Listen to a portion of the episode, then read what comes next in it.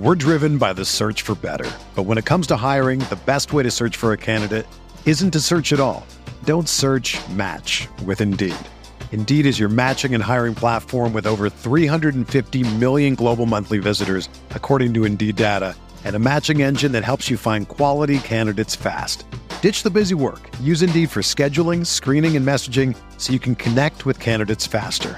Leveraging over 140 million qualifications and preferences every day, Indeed's matching engine is constantly learning from your preferences, so the more you use Indeed, the better it gets.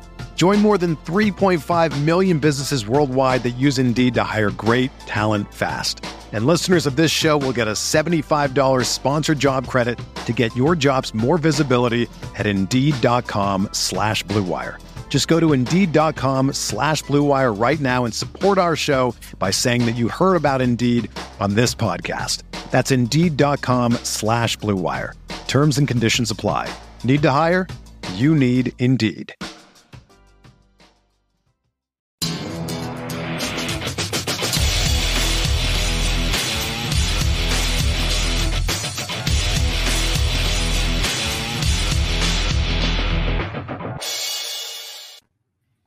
Hey, what is up, everybody? Welcome to the Guilty as Charged podcast. My name is Steven, and I am your host for today. We've got a fun show planned for you guys, uh, talking about ESPN's positional rankings.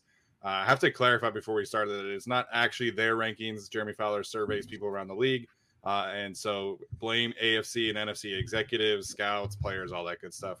Uh, but we'll dive into some of that, and then we're going to do a pre-training camp stock up, stop, stock down. Excuse me uh, we are just a few weeks away, so lots of uh, pre-training camp stuff to talk about. I'm really excited to uh, discuss that today with my guys Tyler and Alex. Alex, we'll start with you, man. How are you doing tonight? Doing good. Cool, cool, cool. Uh, Tyler, what's up, man? How you doing? And uh, hope your fiance is doing well from her uh, recovery and uh, everything else going on there. Yes, I'm doing very well. Both of my knees are functioning and working very well. She's currently on 1.05 good knees, but we are getting there. She started physical therapy today. That ACL is going to come back no problem. Uh, hope it works out. Yeah, she'll be surfing again in no time. So, um, like I mentioned, we're going to have uh, uh, some good conversations today, uh, talking about the ESPN list, talking about some pre training camp stuff um, and we'll dive right in into the specific ESPN rankings. So, um, as of now, the uh, every single position has been released except for offensive tackle. Uh, of course, Joey Bosa kicked it off for the Chargers and was uh, the fourth highest rated uh, edge rusher, if you will. Which I need mainstream media to just adapt that mantra, that specific tag. Uh, I saw mm-hmm. an NFL Network graphic that had Khalil Mack as a linebacker and Randy Gregory as a defensive end, and they're play the same position in yeah. the same scheme. So uh, I, I, need edge rusher as the official tag. Um, J.C. Jackson was the fifth highest ranked corner. Derwin James, the fourth highest ranked safety. Uh, Justin Herbert was the seventh highest quarterback. Austin Ekeler was an honorable mention, uh, which is my name today, Austin Ekeler snub. And then uh, both Keenan Allen and Mike Williams mentioned today as uh, honorable mentions as well. Keenan Allen was the first honorable mention. Mike Williams was the last honorable mention. So he was 17th technically. Um, I guess I haven't done tight ends, but I don't expect Gerald Everett to be in there either. Um, we'll see where Rashawn Slater ends up. So Tyler, we'll start with you. Uh, as it relates to the Chargers, where what's your first takeaway from where they ended up at in these uh, Jeremy Fowler annual survey rankings, if you will? I, I guess overall, it's great to see that this team is so talented and so respected. Like you didn't have to include some of these guys on there. Sure, would I want Corey Linsley higher? Sure. Would I want Derwin James higher? Yeah, but you know, a lot of really good talent, some new talent. Uh, I'm surprised. I can't believe I forgot about Linsley. I'm sorry like, to interrupt you. I got you. Don't Linsley. worry. Thank you. Um, I did draft him in our draft, so maybe like he's part of my team.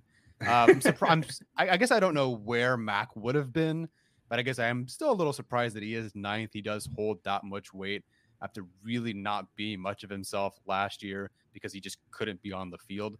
But still great to see. Uh, the wide receivers, I, I, think a lot of people talk about Herbert, you know, where he could be whatever.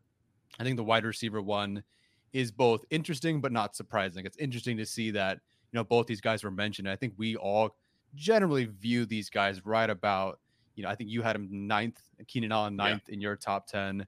I would have had him in like that eight to ten range. Uh, Alex had him outside the top ten, but very close.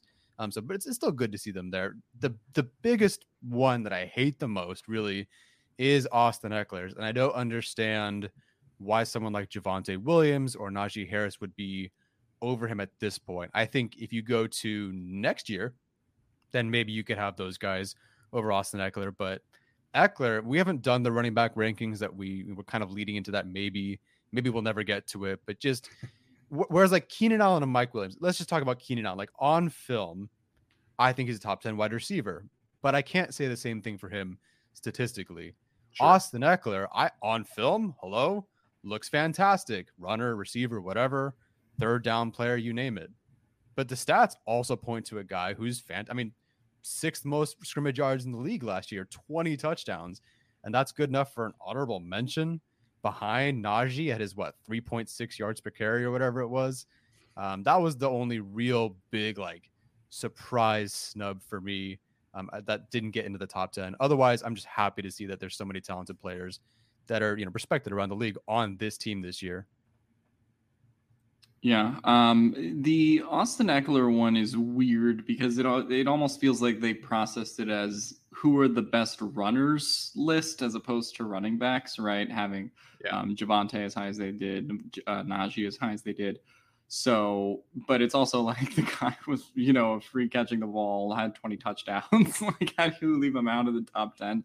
I do think that's the most egregious snub, but that also corresponds with a little bit what we saw with the Pro Bowl voting right? Ekeler somehow not making the Pro Bowl in the AFC uh, alone, and that was a weird thing. But I guess that kind of is, you know, backs up the, you know, what the perception around the league of him is, uh, which is like you're kind of the, you know, he was the first honorable mention, right?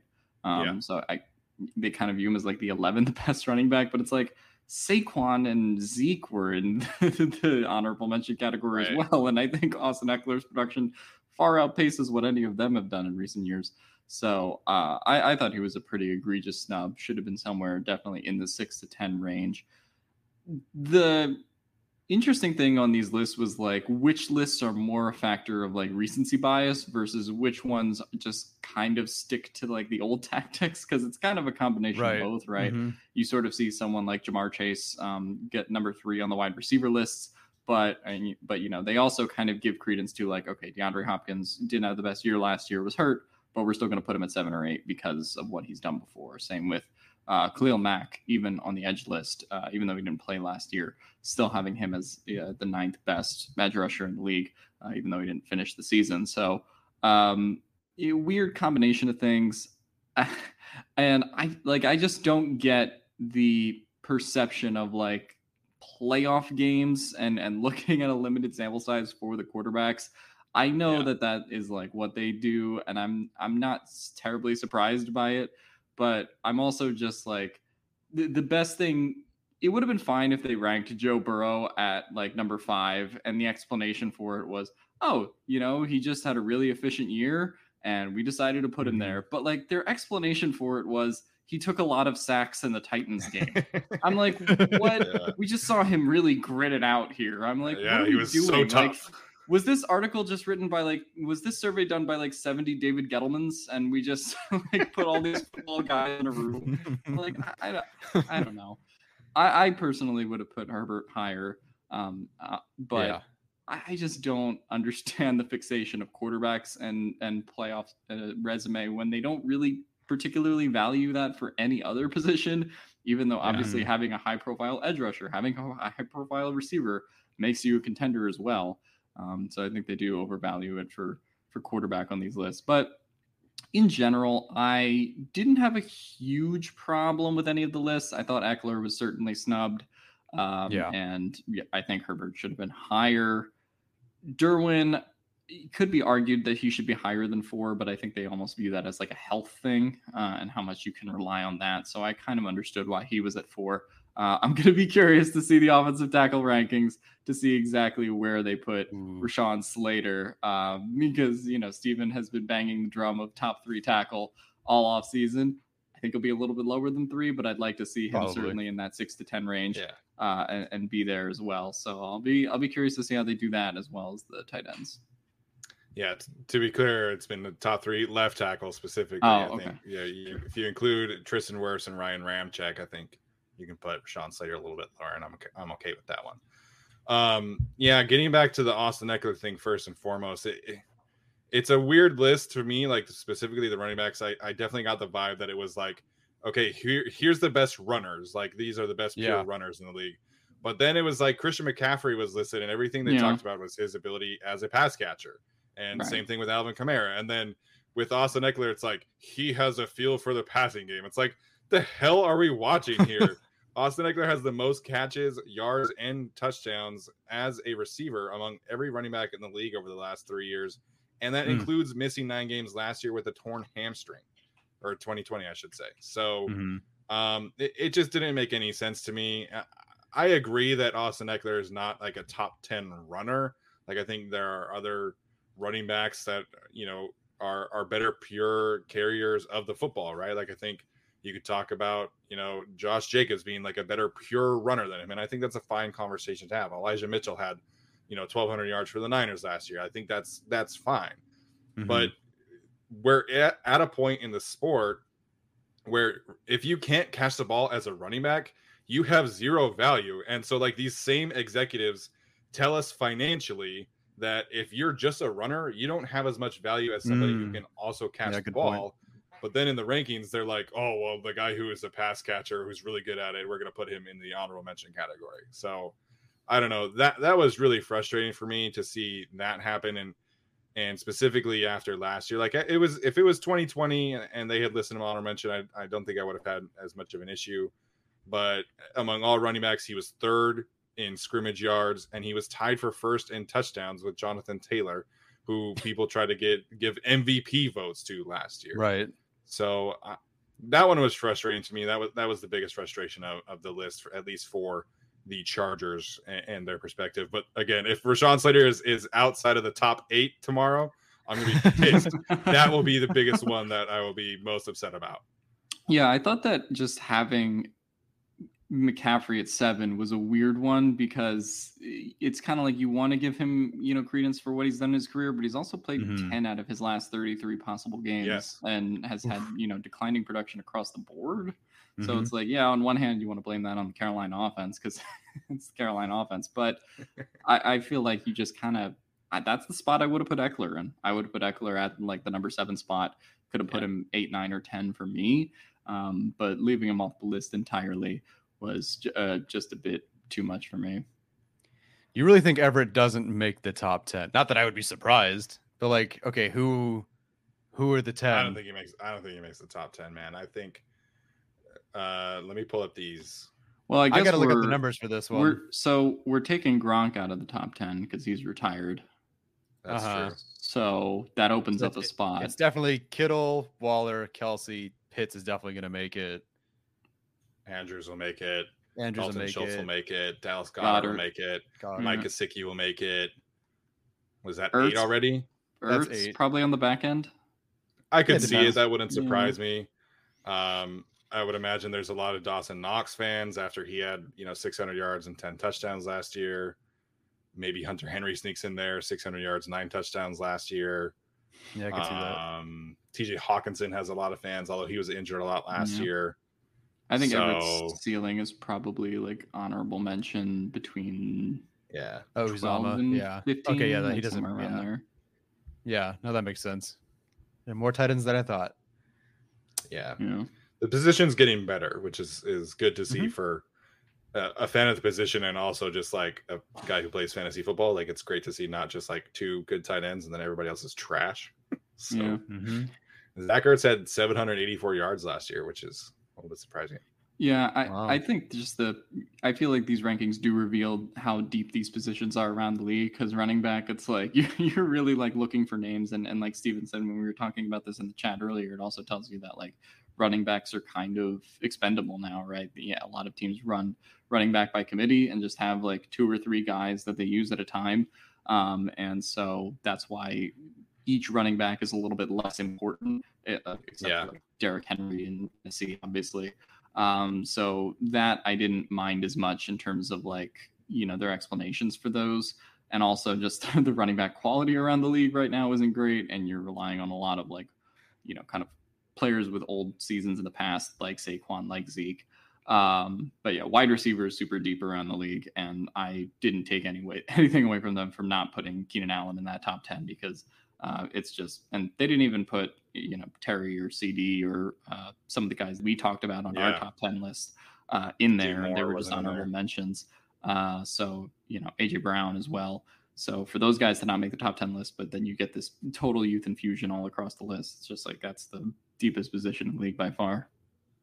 Yeah, I mean we we had very different lists for the wide receiver rankings, and and I'm fine with Keenan Allen being 11th. Like I think that's totally fair if he's in you know the eight to 12 range for people. I think that's fair, and obviously you know the statistical limitations would have him you know be in that same kind of category. Like we're talking about you know other players who are you know constantly getting you know 1300 yards 11 12 touchdowns versus keenan who's getting you know just over a thousand and right at six touchdowns. So obviously we've all been wanting more statistics from him, but yeah, I'm, I have no issues with that. I was pretty surprised, honestly, that Mike Williams got got honorable mention um, mm-hmm. because of all those guys that Alex is mentioning. That you know all the these young guys that have really come in.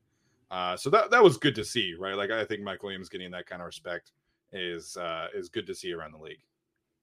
Yep, absolutely. Um, SoCal Slime with a super chat feature, uh, super chat question. How will Steven react if they have Kolton Miller over Rashawn Slater in the offensive tackle rankings? I'm going to be livid. Like, like I will be so mad. like, I think, you know, I just watched the first Raiders game, and obviously we've watched Kolton Miller a lot. And I think Kolton Miller is a, a very good offensive tackle. Like, I, I mm-hmm. do think he is very good. But I, I, there's no question to me that Rashawn Slater is already a better player than Kolton Miller as a rookie. He was second team All Pro um, you know, which is crazy if you look at the history of playing left tackle in this league. I mean, like, look at all of the recent draftees who have been, you know, starting left tackles as rookies, and they all were like bottom of the league in pressures allowed, bottom of the league in pass blocking efficiency. And Rashawn Slater comes in right away and, and is that dude. Mm-hmm. So, and according to Duke Manyweather, is the most improved tackle in the league. So, you know, if he's if Rashawn Slater is outside of the top eight, I am going to be pissed tomorrow. Or is that Thursday, I guess, or Friday. I don't know. Whenever those those specified. Yeah, I mean the, the numbers aren't like super dissimilar, um, but no, I, I just think that Miller, I would think, would get knocked just for being on the Raiders line, which wasn't that great. Not that that's his it's fault, so but voting just kind of voting just kind of goes that way, you know. And Slater was on sure. a much improved line. He was second team All Pro. I think he'll be over Miller, but you know, I wouldn't know. be. I wouldn't be surprised. Kolton Miller made the playoffs and Rashawn Slater didn't, and that seems to be what all, the only thing that, that matters so on these true. lists. So that is so true. I, you know, I was talking uh, I, on every single Wednesday morning. I do an appearance on the local ESPN radio channel here, and we were talking about the quarterback ranking specifically, and how it's like instead of like wins and like postseason appearances being like the tiebreaker it's like the consensus is like this is what we're going to start our argument with. And so it's like by default you have to put stafford over herbert because he won the super bowl and burrow over herbert because he went to the super bowl.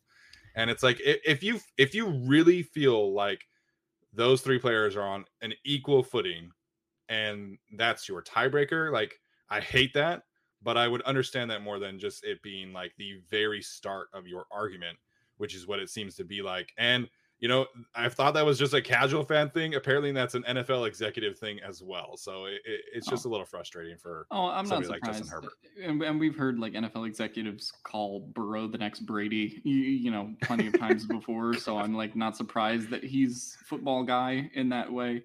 But it does make me cringe. It's like we have 17 games of sample size that you guys could watch. You clearly didn't. Yeah. I don't think any of them watched a single snap of another quarterback that wasn't on their team.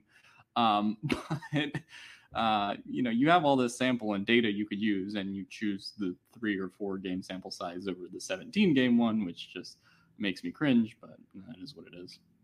Yeah, then they choose the sample size. And I'm sorry to be bringing up Burrow because I feel like we do that a lot, but like that's the it's a big one. Like, yeah, he won the games, but look at the numbers in the games. You can't throw two touchdowns in three games and say you led your team to the like that just come on, man. Like like overcoming a defense is like Herbert versus the Bucks or something in yeah. 2020, whereas like he legitimately he scored like four touchdowns, three touchdowns, and overcame and fought back versus a very good defense. Scoring one touchdown, you know, per game is not overcoming a defense. That's surviving, and that doesn't really yeah. put somebody in the you know over another person. I don't think.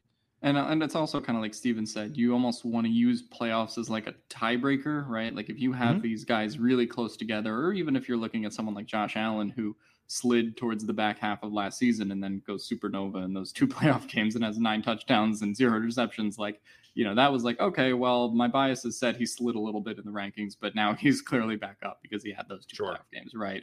I, I think we could talk about that, but just having it's just very clear that if they did this survey after the regular season versus after the postseason, the results would just be completely different. And for that to be the case is just, you know, it makes almost a 17 game sample size, you know, useless. Mm-hmm. Yeah. And then, of course, the whole Deshaun Watson thing. It's like, why? If you yeah. just take like like him, his legal situation aside, he didn't play a single game last year. and yeah. in 2020, his team won four games. Like, you know, he, these executives are all talking about win loss record mattering so much. It's like we've seen him win four games in the last two years. Yeah. Like, what are we doing here? The the win loss uh, also doesn't matter. Name is Lamar Jackson, and you've won yeah. the third most mm-hmm. games uh, uh, in the last uh, four years, aside from Brady and Mahomes. So it doesn't matter. Yeah, I mean Lamar Jackson literally broke a record for most wins in your first three seasons, and that includes him not starting for the first half of his rookie season. So that's always fun. All right, Tyler, uh, any final thoughts as it pertains to the ESPN rankings? Uh, no final thoughts. Just hope the entire team uh, gets in there next year. And in particular, I'm really hoping there's some honorable mention at least for linebacker or defensive tackle because it's a bit rough to be scrolling through there and seeing that two first round picks were not on that list. Yeah, absolutely. Alex, any final thoughts on the ESPN list? Nope. We're driven by the search for better. But when it comes to hiring, the best way to search for a candidate isn't to search at all. Don't search match with Indeed. Indeed is your matching and hiring platform with over 350 million global monthly visitors, according to Indeed data, and a matching engine that helps you find quality candidates fast. Ditch the busy work. Use Indeed for scheduling, screening, and messaging so you can connect with candidates faster. Leveraging over 140 million qualifications and preferences every day, Indeed's matching engine is constantly learning from your preferences, so the more you use Indeed, the better it gets. Join more than 3.5 million businesses worldwide that use Indeed to hire great talent fast. And listeners of this show will get a $75 sponsored job credit to get your jobs more visibility at Indeed.com slash BlueWire. Just go to Indeed.com slash BlueWire right now and support our show by saying that you heard about Indeed on this podcast. That's Indeed.com slash BlueWire. Terms and conditions apply. Need to hire? You need Indeed. Get ready for the greatest roast of all time the Roast of Tom Brady, a Netflix live event happening May 5th hosted by Kevin Hart. The seven time world champion gets his cleats held to the fire by famous friends and frenemies on an unforgettable night where everything is fair game. Tune in on May 5th at 5 p.m. Pacific time for the Roast of Tom Brady, live only on Netflix. Sounds good. Before we move on, I want to give a quick shout out to uh, Brent Kincaid uh, mm-hmm. for the super chat sticker. Apparently, he's from the Central Valley. I live in the Central Valley as well, so always good to see that. Um, and then there was another one earlier. One here from oh. Fat Man versus Trail. uh, Fat Man versus Trail. That sounds like every uh, December when I go to Big Bear. that sounds like an early 2000s like ska band name or whatever it's called. Fat Man versus Trail sounds like me last fall it's true. You have a lot of, lost a lot of weight, so props to you for that. I thought I saw another one. Oh, it was the same guy. Okay. Mm-hmm. Uh, he wants to know really quickly who has a bigger season for the Chargers this year, Van Noy or Sebastian Joseph Day. Uh, I think for me, that would be Sebastian Joseph Day. I think he is the DT1 on the team, if you will. He's the leader of that group. He is going to play the most snaps in that group. So I'm really excited to see him take that leap forward and not just be looked at as, as a run defender, because I think he is underrated as a pass rusher. So uh, I'll take Sebastian Joseph Day there for sure. Yeah, i agree there. Unless you're looking at production, like sure, I'm, I'm sure Van Noy can put up some production, but as a bigger season and importance, yeah, easily Sebastian Joseph Day. Yep. Hello, a... Dad. Thank you for the super yep. sticker. Amazing. Thank you. There we go. So Shun family always well well represented in our show. So uh, we're gonna move on now and talk about our pre-training camp stock up, stock down. Uh, of course, we have to start with the uh, bit of information I got about Trey Pipkins earlier today. So uh, I reached out to somebody who attended the offensive line masterminds that happened in Dallas this past weekend. Uh, he was in attendance. He's has a bit of a working relationship with Duke Manyweather as well. Uh, I don't want to give too much away, um, but here's basically what I uh, have to say about him and some specific quotes about him. So um, one of his thoughts there, and he said Trey, he said, quote, Trey has had a fantastic offseason. He's been working really hard with Duke, and they've made, some great progress with his strength and technique. He looks better than ever, and he's been a constant sponge with the trainers and the vets, which you always like to see. End quote. So the being the sponge part is not new information, right? Like Daniel Popper did a great profile on Trey Pipkins recently. Um, and in the article, Trey mentioned that you know he's had a great time working alongside Terron Armstead and those guys, and just being able to uh, you know pick their brains a little bit. Um, so wanted to follow up with uh, specifically what's kind of been the focus for Duke and Trey. And he said, "quote Hand placement is always the focus with Duke. He tries to figure out what works best for each player, and then amplify those strengths." Trey has had a lot of struggles and inconsistencies with this that should be much improved now after working down here end quote and i do definitely agree with that that it has been a, a big issue for trey specifically with you know his performances against pass rushers anytime somebody gives him a counter he has no answer for it. Um, he kind of lunges a little bit too much. And then in the run game we've we've seen some issues there as well. Finally um to get his final thought there and specifically like physically like what what kind of benefits, what kind of advantages will being in better shape uh, provide Trey Pipkins? And, and he said, "quote He's definitely gotten stronger down here, and the improved technique should allow him to anchor down better and execute the more physical blocks in the run game at a higher level. Uh, I assume that means like you know combo blocks, pulling, stuff like that. Uh, Trey has always been a good athlete, but has had a problem with false stepping. That Duke has really been working hard with him if he takes it to the field, he should be more explosive out of his stance. So again, those are kind of issues that I have seen from Trey Pipkins. Um, you know, really not being able to use his athletic traits at the highest level, not necessarily being able to anchor down against pass rushers. And this source seems to think that all of those issues, I don't want to say solved, right? Because we haven't seen it, but he is improving in those regards. Um, and my guy thinks that he sh- that Trey Pipkins will absolutely be starting week one if he's able to kind of take advantage, take everything he learned from Duke, and put it onto the field. So uh, this is our first stock up, stock down. What are you guys buying? What are you guys selling from this conversation, Daniel Popper's conversation, Duke calling him a most improved player? Anything you want to go there is uh, obviously fair game.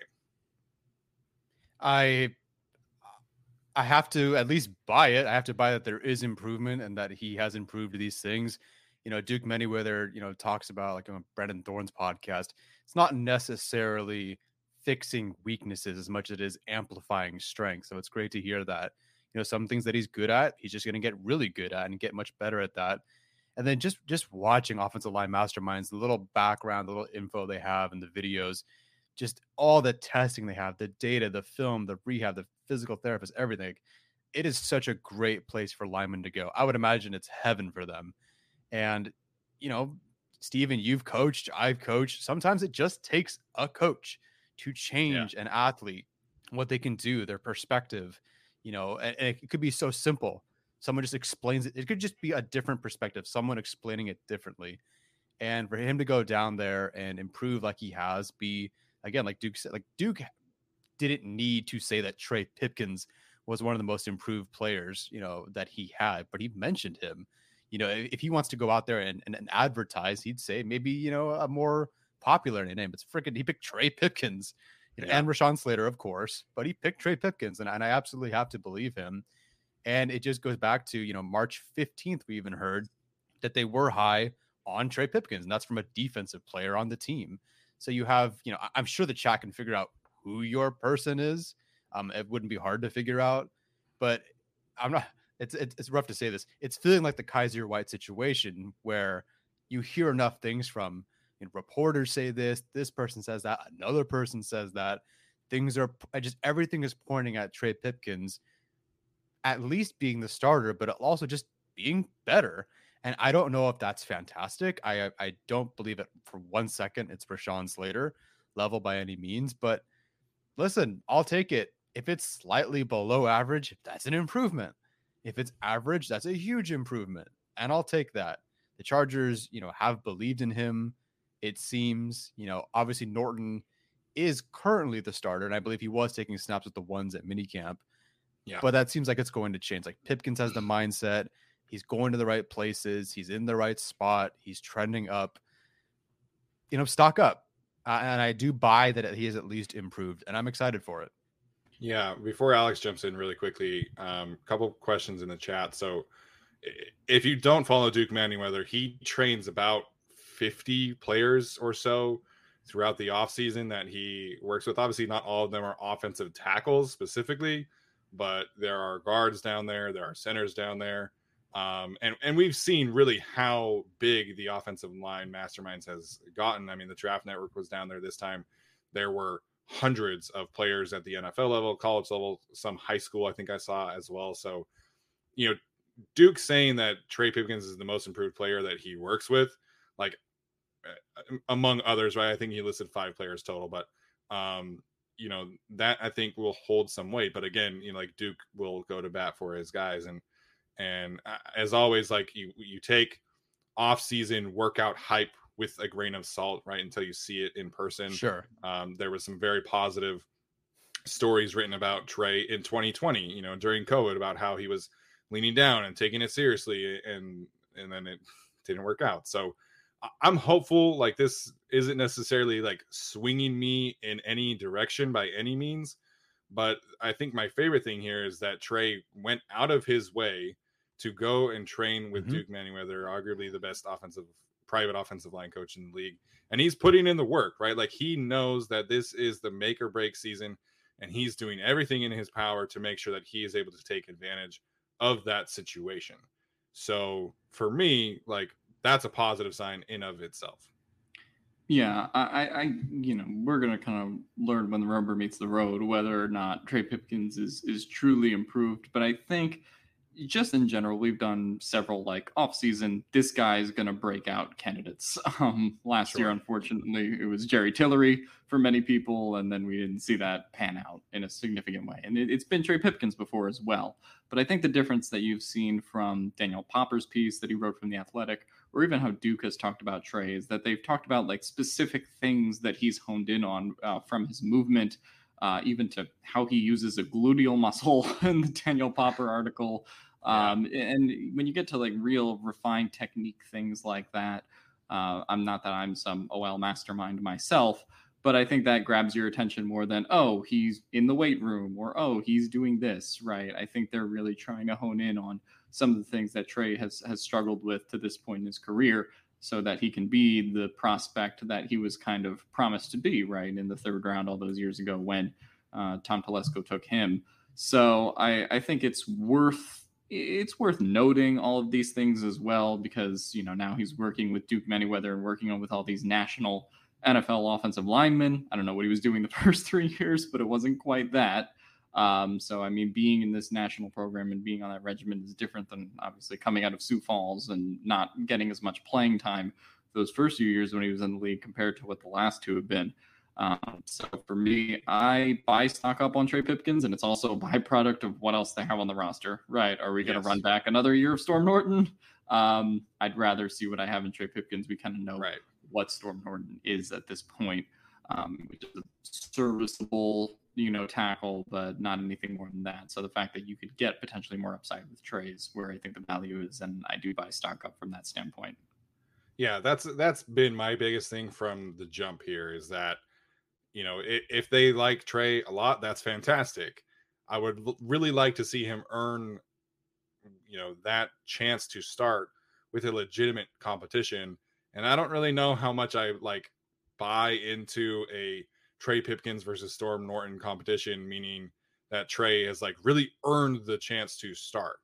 I think if he were beating out, you know, somebody like a Dennis Kelly or a Riley Reiff or somebody like that, um, I mean, Daryl Williams for for you know sake for uh, for sake of our argument. Like I think there's a big difference between beating out somebody who's a, a, viable right tackle and not somebody who was the second worst right tackle in the league last year according to total pressures allowed and pass blocking efficiency rating. So I, I that's been my biggest thing, right? Is I, I just wish that they would have done a better job getting an insurance policy because what happens yeah. if Trey, you know, gets against Khalil Mack a couple times, gets worked, and then his confidence is completely gone.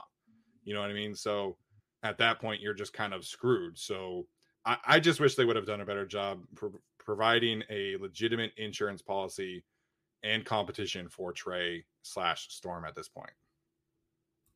Yeah, 100%. After watching 14 games now, I was, by the way, loving watching the Kansas City loss two times in a row.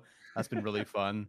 But I mean, watching the games, it was like it's so obvious that the idea of like a wide receiver three deep threat being the missing piece, no, right tackle for sure. So your yeah. frustrations, I mean, yeah, I'm frustrated too that they didn't go out and get a real insurance policy. Even if you believe in Trey Pipkins, like that's all in on Trey Pipkins is, is quite a statement. Yeah.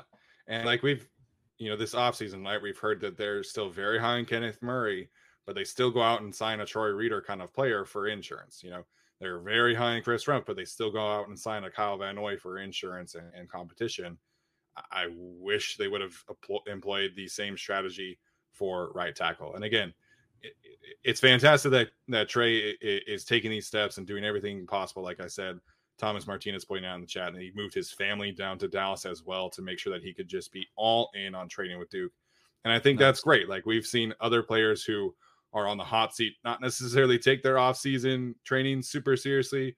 And Trey is doing that. So for me, that's that's the biggest positive here is that Trey is doing everything possible to secure that spot. And good for him, man. Like if he's able mm-hmm. to secure that and if he's able to be that, you know, average right tackle, I think that's a huge win for the Chargers. So wrapping up here on Trey, here's what I'll say in terms of like expectations, right? So obviously he only had three total, he had two starts last year and in those two starts, he allowed three total pressures, uh, which is only one and a half per game and a 25 17 game pace. I think that is a wholly unrealistic expectation for Trey Pipkins if he is able to start.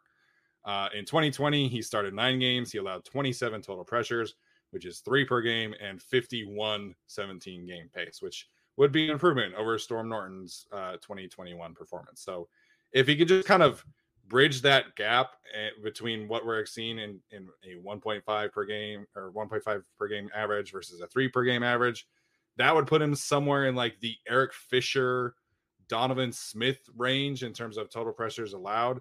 And to me, that's a that's a win. Like that that's a huge win if we can get you know 40 total pressures allowed from Trey Pipkins. Uh, I think that would be like the absolute ceiling where I would take as opposed to like expecting him to be like a huge breakout, like top 15 tackle or something like that. I just wanted to say, uh, uh, shout out to Tyler for all actually going back through and watching all these games. I saw him that he was rewatching the Texans game today, and I didn't. I just had a heart attack by proxy. So I mean, you know, shout out to Tyler for doing that. I uh, appreciate that. All this for something that I think got like 800 views on my first video. So you know, I can't wait to keep pushing through for that. But whatever. algorithm's not friendly right now. Yeah, you know. Yeah. Uh, this one, Truzo Compapa, is just kind of same question, uh, same general idea. Where would Trey have to rank among the 32 right tackles for you to feel like he made a good enough stride? The Chargers don't have to draft or sign anyone. Are we, talking about into 2023? Because he's not back. Like I don't think he's back, regardless of his performance, unless he can get away with like a million dollar contract. The Chargers are kind of screwed for money right now. Um, but in terms of having not drafted or signed a running like a right tackle, what would he have to be to justify that? 24th. I mean, 28th, 27th. That's better than 32nd, isn't it? So, I, I, you know. I, almost feel like it's the same conversation of when we talked about special teams last year, where it's yeah. just like, just don't be terrible. like if yeah. you give us top 25 yeah. performance, then at that point you're probably worth the league minimum contract. But if you're top 33 right tackle, we have a problem. Mm-hmm. Yeah, I mean, if you look around the league, right tackle is not a star-studded position by any means. I'll, I'll just kind of list the starting right tackles as projected by our lads: uh, Spencer Brown for the Bills, Austin Jackson for the Dolphins, Trent Brown for the Patriots, Mekhi Becton for the Jets, Morgan Moses for the Ravens, La'el Collins for the Bengals, Jack Conklin, who's really good for the Browns, uh, Chukwuma Okorafor Braden Smith for the Colts, who's really good. Uh, Jawaan Taylor for the Jaguars, who I talked about as like a potential trade candidate. Uh, Dillon Radunz or Nicholas Petit Frere for the Titans. Billy Turner for the Broncos. Andrew Wylie for the Chiefs. Alex Leatherwood for the Raiders. Uh, Our Lads does have Trey Pipkins as a projected starter for what it's worth. Terence Steele for the Cowboys. Evan Neal for the Giants. Lane Johnson for the Eagles, who's a freaking monster. Sam Cosmi for Washington, who's pretty good. Uh, Larry Borom for the Bears. Penei Sewell for the Lions. Elgton Jenkins for the Packers, who's amazing. Ryan O'Neill for the Vikings, who's really good. Kaleb McGary. Uh, Taylor Moton, who's really good. Ryan Ramczyk, who's really good. Tristan Wirfs, who obviously is like one of the best offensive tackles in the league.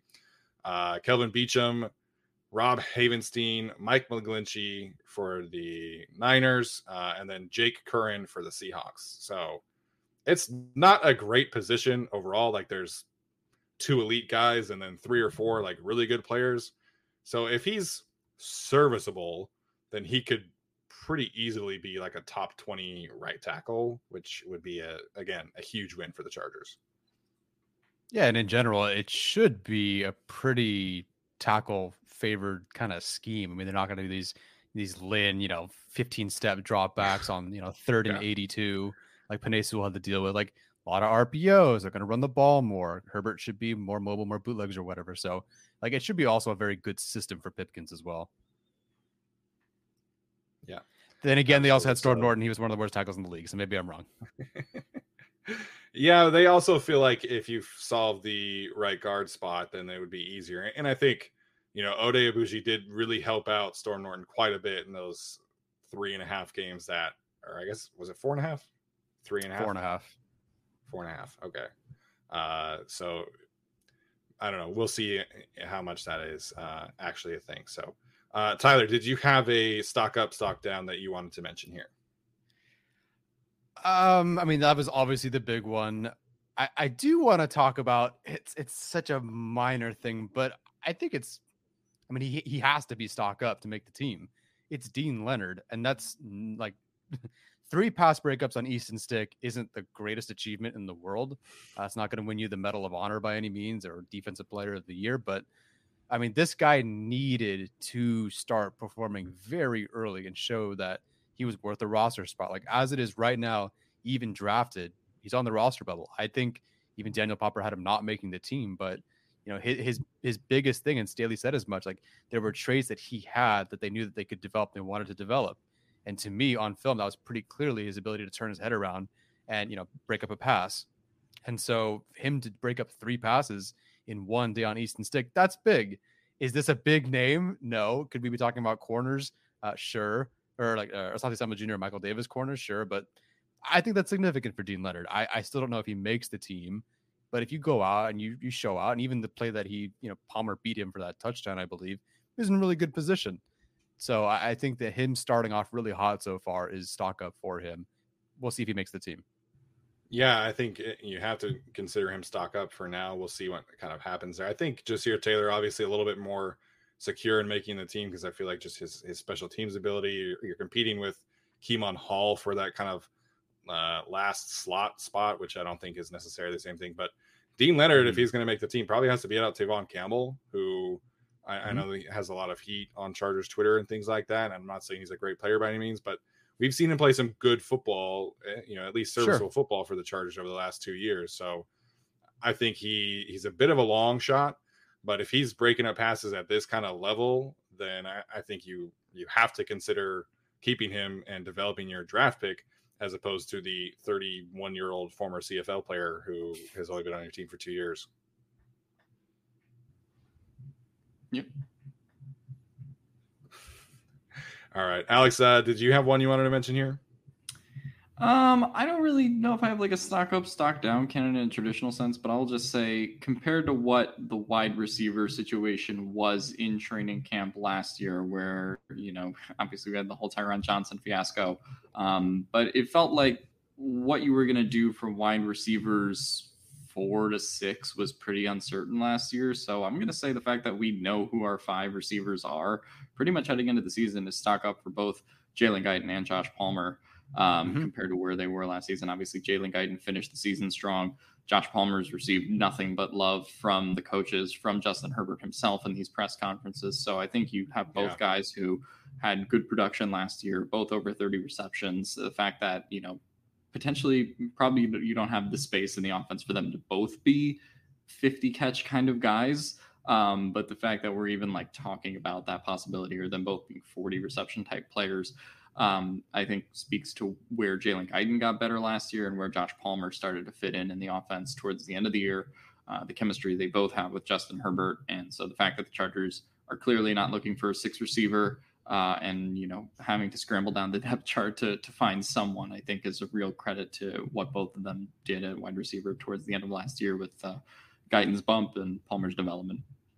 Yeah, Tyler, you've been obviously watching the receivers specifically, and you've been focusing on Keenan Allen and Mike Williams, but you you've talked a little bit on Twitter about what you've seen from uh, Josh Palmer on film. Do you think he? Do you think this really is like a competition for wide receiver three, or is this, you know, Ooh. this is really Palmer's job to lose, if you will? That's really tough because, like, Palmer's the guy you want to develop, and like obviously Mike Williams at this point is the better wide receiver, I think, or can produce. But Josh Palmer, like, I'm not entirely convinced he can't just replicate Mike Williams' stats tomorrow. He's so good. And Laurie Fitzpatrick did a great breakdown of him as is. And just watching him, I, I'm not watching Josh Palmer. Outside of Austin Ekeler, who you know touches the ball 300 times or whatever, Josh Palmer just stands out over and over again. He's so good and there's there's just an explosiveness and, and, a, and a youthfulness to him that the other guys just really don't have. You know, Mike Williams at some point was just on one bad knee, and Keenan Allen's never been really quick, and he's 30. And there's Josh Palmer, just you know, you, you watch sometimes him and another receiver like Williams run parallel routes, and one guy's just doing it a little bit quicker, a little bit better than the other one, and that's Josh Palmer. Um, do I think it's a real battle? Yeah, I do, because I think that well, Okay, Guyton is the one on playing gunner for special teams. It sounds like it sounds like that's his role, which you could say is stock up because that means like, yeah, he's got a great defined role. At the same time, if you're the guy playing special teams, are you really the wide receiver three? You know, is it going to be Josh sure. Palmer? Um, I do think Guyton probably should still be wide receiver three because he does something differently, and because I, I do think he has earned the spot, and Palmer hasn't really like. There's no real big difference between those two guys. But man, like I would love to see Palmer win wide receiver three because he's so freaking good. Like he, I, I, do think he is Mike Williams' replacement in two years. Yeah, you know, Arjun had a great point today about contracts, and um, he specifically was talking about five-year contracts. But I, you know, I think in general, the wide majority of NFL contracts don't really reach their full uh, completion status, if you will, at, at, you know, whether it's a three or four or five year deal. Um, so it, it's a really interesting thing, right? Like I haven't, I haven't watched as much as, as you have this offseason about the wide receiver position, but I think Josh Palmer 100% gets more targets and receptions than Jalen Guyton will. But I still think, like you do, that you still have to uh, give Jalen Guyton a role because of his speed and because he opens things up. And and I will say that you know Jalen Guyton to me gets too much hate on Chargers Twitter. I don't think he's necessarily mm-hmm. a great player, but we've seen him improve every single year that he's been on the team and now he's potentially taking on a larger role on special teams. So Um, I, I think it would be stock up for both of those players this year because I just think mm-hmm. like the offense is going to be overall better and more efficient with you know the second year. But uh, I'm very curious to see how that one plays out in training camp. Yeah, and, and I think another big thing is the Chargers just decided to not add a wide receiver right in the yeah, draft. That, that, that, was a big thing we did during our mock drafts was either they take one like yeah. third round, they take one maybe later uh, on day right. three. Never did, right? So I mean, I think that tells you what they feel about them. Um, as far as Josh Palmer being the potential Mike Williams replacement, I mean, I think we've seen Tom Telesco give out those three-year contracts that are really two-year contracts quite often. Yep. Um, you know, Mike Williams is 40 million guaranteed, I think, on the nose um, out of his yeah. 60 million. So it is basically a two-year deal, and we saw that with Brian Bulaga cut in the last year. And we've also speculated that about Michael Davis's contract, which is a three-year deal, and then they can save seven million if they cut him next year. So um, Tom Telesco has kind of been the king of those deals. Yeah, absolutely. So again, definitely something to keep an eye on there in training camp. So the last one that I wanted to talk about here is um, he did. There was a great story um, on Chargers.com. Uh, great conversation with Nasir Adderley, and and we didn't really talk about this because I was uh, on a break at that point, but you know, Brandon mm-hmm. Staley did mention him as one of the most productive guys in the secondary and and on the team in general. And he said that uh, you know he's been in great. He came in great shape. He's uh, very sharp, physically, mentally, had a very high quality spring. And so, um, you know, I've, I've been focusing in on the defensive front, specifically Joey Bosa, Khalil Mack recently. But Nasir Adderley is constantly popping on tape as specifically as a run defender. So I think there are, are, definitely some things that Nasir Adderley needs to correct when it comes to coverage, when it comes to making plays on the ball. That is something that he also talked about in this conversation that he had he played all of last season essentially with a broken finger, which he felt like really limited his ability to take the ball away. Uh, which eh, you know, if you've ever played football, you know how hard it is to catch a football with a broken finger on one of your hands. So it is something to take into consideration, but I think we saw a mini breakout from Nasir Adderley last year. Uh, again, would have loved to see more interceptions and things like that, more pass breakups. But the way that he was playing as a run defender last year was so much fun to watch. And he is constantly, you know, just showing off his range, showing off his athleticism, and making plays. Like there was a couple plays that he had against Nick Chubb where he came from the top of the two high shell and just laid him out in in right in the hole. And he did it against Clyde Edwards-Helaire as well. He's making great plays in space. And and so I went and looked today at PFF, and Nas actually had more run stops and a higher run stop percentage than Derwin James did last year, which I think would surprise a lot of people uh, just based off of what they think of those two players. And Derwin James obviously is in the box a, a lot more than than Nasir Adderley is. So definitely something to keep an eye on. I'm, I'm, definitely not saying that Adderley is a better run defender than Derwin James, but I think we saw him take legitimate steps forward in that regard. So if he can, you know, fix some of the missed tackle rate, so you know, that's another thing that I looked at. His his missed tackle rate against the run was fine. It was it was only 13%. It was a better number than guys like Malcolm Jenkins, John Johnson III, Jessie Bates, Quandre Diggs, Tyrann Mathieu, Antoine Winfield, Micah Hyde, Darnell Savage, were players all higher on the list than him in missed tackle rate. The problem is that he had a uh, let me make sure I get this number right. Uh, his missed tackle rate against the pass was 20%, and he that mm. was the hmm. fifth highest rate. So against the run, the missed tackles are not necessarily as big of an issue. It's against the pass where he's kind of making those mistakes, and that maybe some of that is scheme, maybe some of that is the finger. I don't really know, but I think if we can get Nasir Adderley to take a another minor leap forward, we could be talking about you know a top 15 to 20 safety in the league, and I think that's a huge win again for the Chargers. Uh, just getting more solid players on defense. Yeah, I would love to see it. I mean, we talk about Jalen Guyton taking another step forward, and he has, but he started from a place of being kind of irrelevant and an awful catcher yeah. to being a nice, solid wide receiver three. Nasir Adderley started as a very good prospect, and he's slowly worked himself and just improving every year. And so, yeah, I mean, eh, I, I really do think it is stock up for him maybe even if camp hasn't been stock up for him, I think heading into the season, he's got so much momentum. He is in that second year. And like you said, he's he's attacking downhill. You know, as a guy who's kind of struggled with injuries for the for the Chargers. And if he's just feeling that confident now and knows his place and his responsibilities, and heck, you know, the, the, everybody in front of him is better too. I yeah. think he's gonna have a great year. I think he's gonna have a great year, and then we're not gonna resign him. Yeah. Um, unfortunately, that's probably the situation with Nas. Uh, I'll be curious to see what again they think of JT Woods this year. Right, obviously sure. spent their second highest draft pick on a safety, so you know that is kind of a, a Brandon Staley feature of the defense, and obviously just how much they value JT Woods. But I'll be curious to see as the season goes on what Nasir Adderley's level of play is and what's the trend in terms of JT Woods snaps throughout the season. So I think that is something to monitor if we're talking about a stock up, stock down, breakout type year. Yeah, you know, again, watching that defense and watching the players along the defensive line just really hanging out their linebackers and safeties to dry. There was so much stress on Derwin James, Nasir Adderley, and Kyzir White, Drue Tranquill on a week to week basis. It was it was really hard to watch the, the first few games, and then uh, I haven't gotten to it yet, but eventually they kind of did figure out a little bit throughout the middle of the season. Um, but those first five games that I've watched were ugly. The Browns game in particular was it was a total buzzsaw situation. Like Joel Bitonio, Wyatt Teller, JC Tretter just destroyed that defensive front. And they didn't have Jedrick Wills, and it was just like Nick Chubb was not getting touched for like 5 mm-hmm. yards a pop.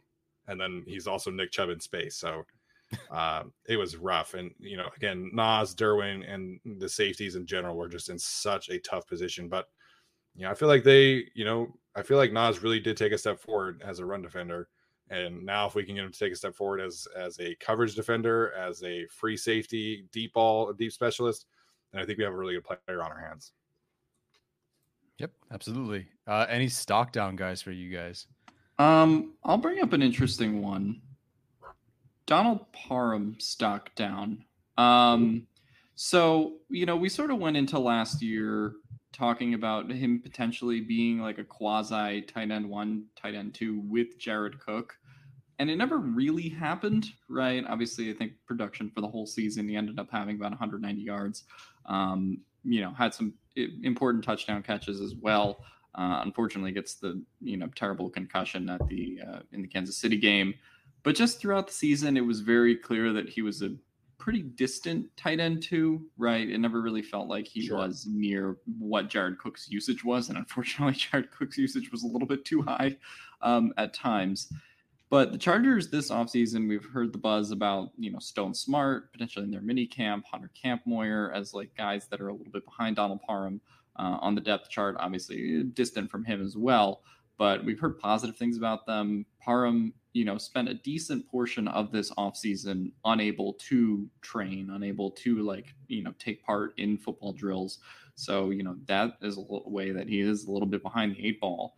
And then, you know, you talk about what the Chargers did in free agency. Um, obviously, in 2020, spending a top 100 pick on Tre' McKitty, then go to free agency this year. You know, we were sort of talking about some of the ch- uh, tight ends they could sign, and they signed Gerald Everett to a two year deal. Um, and I think it's notable that it is a real, you know, two year deal um, in terms of yeah. how that contract is constructed. They want him for uh, at least until 2024. And so that to me, for Donald Parham, who is a restricted free agent next year, um, they don't have his IRFA rights anymore, so he does he is not going to cost the league minimum, you know, to get back. Obviously, that kind of depends yeah. on his season, but they don't have his IRFA rights, so they won't have him at the automatic league minimum. Um, that kind of tells you a little bit what they think because we've always kind of talked about Parham as like, okay, maybe after Cook he'll elevate to tight end one. Maybe after this year he'll start to really take that step forward, and it really feels like we've seen step neutral to this point and based on the Chargers' actions to this point in signing Gerald Everett to a longer term deal um, than I sort of expected at the time. I think that it is it is kind of stock down for um, Donald Parham in terms of being a tight end too, and also probably not being in these in this team's long term plans as we felt like at one point he might have been. Yeah, agree there. A uh, guy who should be involved more I, I don't think I could put him in the stock down category, but he's certainly a stock flat. Like there's and there's nothing there's sure. no ceiling. It feels like unless somebody gets hurt, he's just like he'll play, he'll get his targets, he'll get some touchdowns, and they'll probably just move on. Unfortunately, that's just kind of the way it, it seems to be going with Parm. They just they've never figured out how to get him truly right. in, involved in a high volume. Right. I mean, maybe that changes, I guess, but yeah. I just I just don't really see it when you sign someone like Everett. Yeah, I, I don't think it's a stock down relative to um, you know, right being now. tight end two. Like, of course, he's still going to be that. Yeah. But compared to you know being tight end one and what we thought he could have been or what was supposed to be, certainly at the end of 2020, and what the expectations were going into last year and what they kind of are going into this year, definitely think it's been a, a downward adjustment. You could say. No, I definitely see what Alex is saying, and I, and I do agree. Like long term, you know, he is a stock down. I mean, Tre' McKitty presumably takes a step forward this year as a pass catcher. I, I really was a big fan of what he did as a run blocker down the stretch.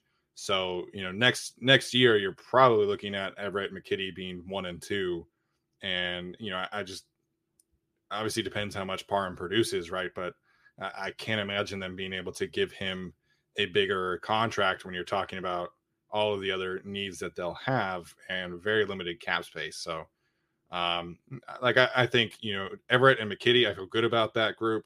Maybe they draft somebody else next year in the third, fourth round. Um, I did see a 2023 mock draft where they took the Notre Dame tight end in the first round. That would be amazing. That'd be so much fun. Um, but I, am hoping for the best. I hope McKitty or I hope Parham, you know, has a great season. But it's it's just tough for me to look at his long term future and think, yeah, this is a guy who's absolutely going to be on the team two years from now, three years from now. Um, minor stock down. I guess I've kind of talked about this. Uh, Christian Covington want no part of having him on the team this year. I want Breiden Fehoko so much more on this team. I, I think there's obviously if everybody stays healthy, I think the Chargers' interior defensive line is going to be much improved, right? Um, specifically against the run with Austin Johnson, Sebastian Joseph Day. I think Morgan Fox is a fine run defender. Um, we'll see about Tito and what he's able to do. But if they, if Sebastian Joseph Day or Austin Johnson get hurt and they have to start Christian Covington, the run defense is not going to be improved. It might be worse, depending on really what they do from an interior defensive line standpoint. So I I just would feel much better about being able to have Sebastian Joseph Day and Breiden Fehoko if Austin Johnson misses games, or Austin Johnson and Breiden Fehoko if Sebastian Joseph misses games. Christian Covington, not good. Don't want him on the team. I'm sorry. He seems like a great dude, but he's after watching last season, major major stock down so far for him. That's a shame. I, I don't recall the film as much. I and I certainly won't watch interior films, so I'll take your word for it. But it's always funny the way that one of them is a former first round pick, and one of them is the true starter. But like Covington's run stop rate's like five spots from Tillery's. Like he he just is slightly. Yeah. It was almost like we forget about Covington because Tillery is so bad, but Covington's like right there. Like they're right yeah. next to each other. No, like and, uh, it's I'm sure it looks like that on film. Yeah, it's very similar where every once in a while Jerry Tillery will pop and you're like, oh, there's that first round pick.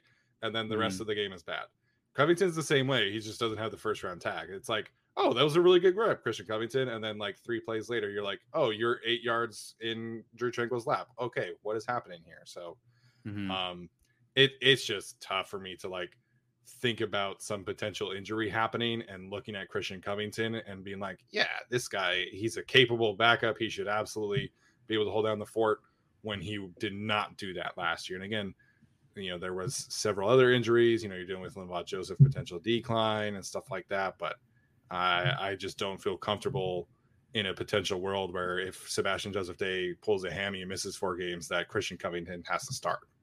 Yeah. Um I, I, watched the we all watched the Eagles game, but I've, I've had a couple uh, Eagles fans yes. friends who watched film of the Eagles games and also texted me, "Who's 99 on your team? Who's 95 on your team?" Because that is not a yeah. banner game for either no. Covington or Tillery.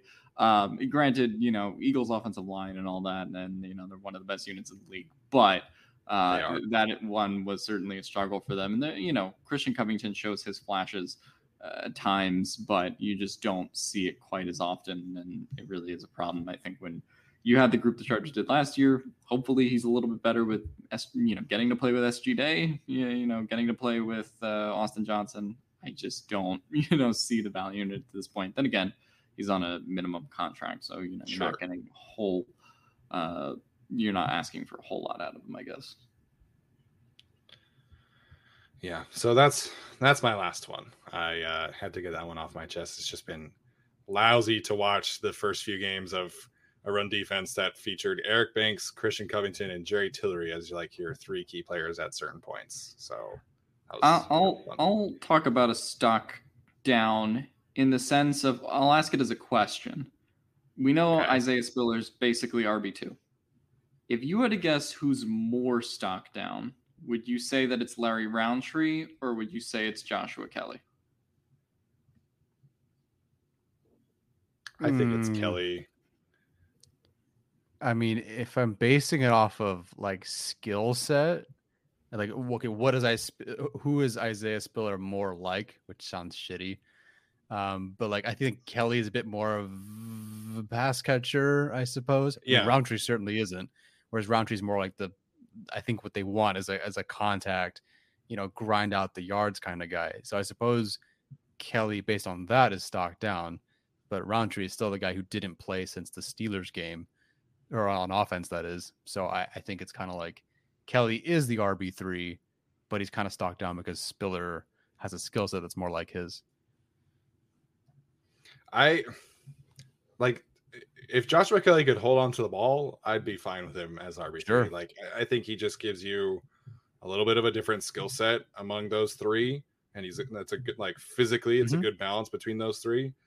But this regime drafted Larry Rountree. Yeah. They made the decision to put him as a kick returner. So, I mean, obviously they like some aspects of his game.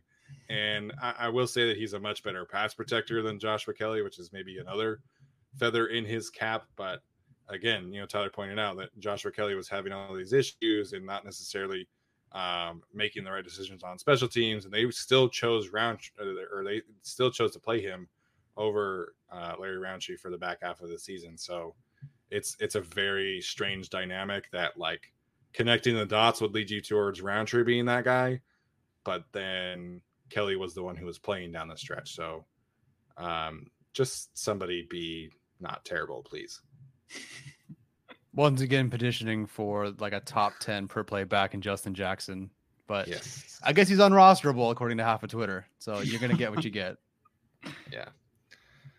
Um, Mark Matlock pointing in a, a veteran running back addition Maybe uh, if somebody really interesting gets cut, I could in cut in training camp. I could see them maybe making, you know, a waiver claim there. There are some pretty crowded backfields, um, you know, around the league that I, I would be keeping an eye on there. But uh, I, I think then you're getting into like, well, Larry Rountree, Joshua Kelley know our scheme, they know our culture, they've been in the room, they've been in the building.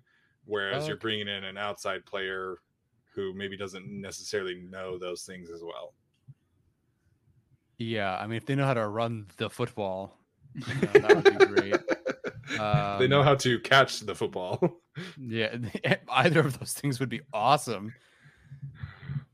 Um, yeah, I mean, I mean, there are veteran running backs out there. Like, it's not. Yeah. Yeah, Brandon Staley said they didn't really like the running back yeah. free agent market. Mm. That could have been more of like uh, we didn't want to invest, you know, like high end money in like a true RB too, which is why they drafted Spiller. But I guess if they get through like the first couple of weeks of training camp, preseason, and Kelley Rancher are still kind of having the same problems, then maybe I, I think you could see them bringing in. I don't even know who's available off the top of my head, but um, I, I think you'd have to see them. Neither of them like take a step forward at all for them to bring in somebody else. Yep, we'll see what Ficken decides. That is also a possibility, which I I think kind of uh could give Kevin Marks an edge. Really fantastic blocker from what I saw on film. So we'll see. Um, all right, Tyler, Alex, any final thoughts before we uh, head out for the evening here? Nah, man, just happy to be uh, inching closer to the Chargers actually playing football. Yeah. Um, shout out to Gilbert Manzano uh, obviously has written his last piece with the Chargers, going going across the locker room to the to the Rams, so he's not going too far. Yeah. But you know, he's been on this show a couple times, so just wanted to thank him for that and uh, his time with the team. Yeah, absolutely. He's been uh, very gracious with his time with us, and uh, you know, wish him nothing but the best covering the other team. So, uh, the uh, Chargers beat going through some changes. Hopefully, they get some new blood in there and uh, some some fresh ideas to uh, bounce out with with Daniel Popper, who is kind of carrying that load right now. So that's going to do it for us today, guys. Appreciate all of the super chats. Appreciate all of the commentary in the chat today. As always, if you are listening to this, please leave a rating or review on the podcast platform of your choice. We do really appreciate all that positive feedback. We'll see you uh, next time for our next episode, and uh, we'll talk to you then.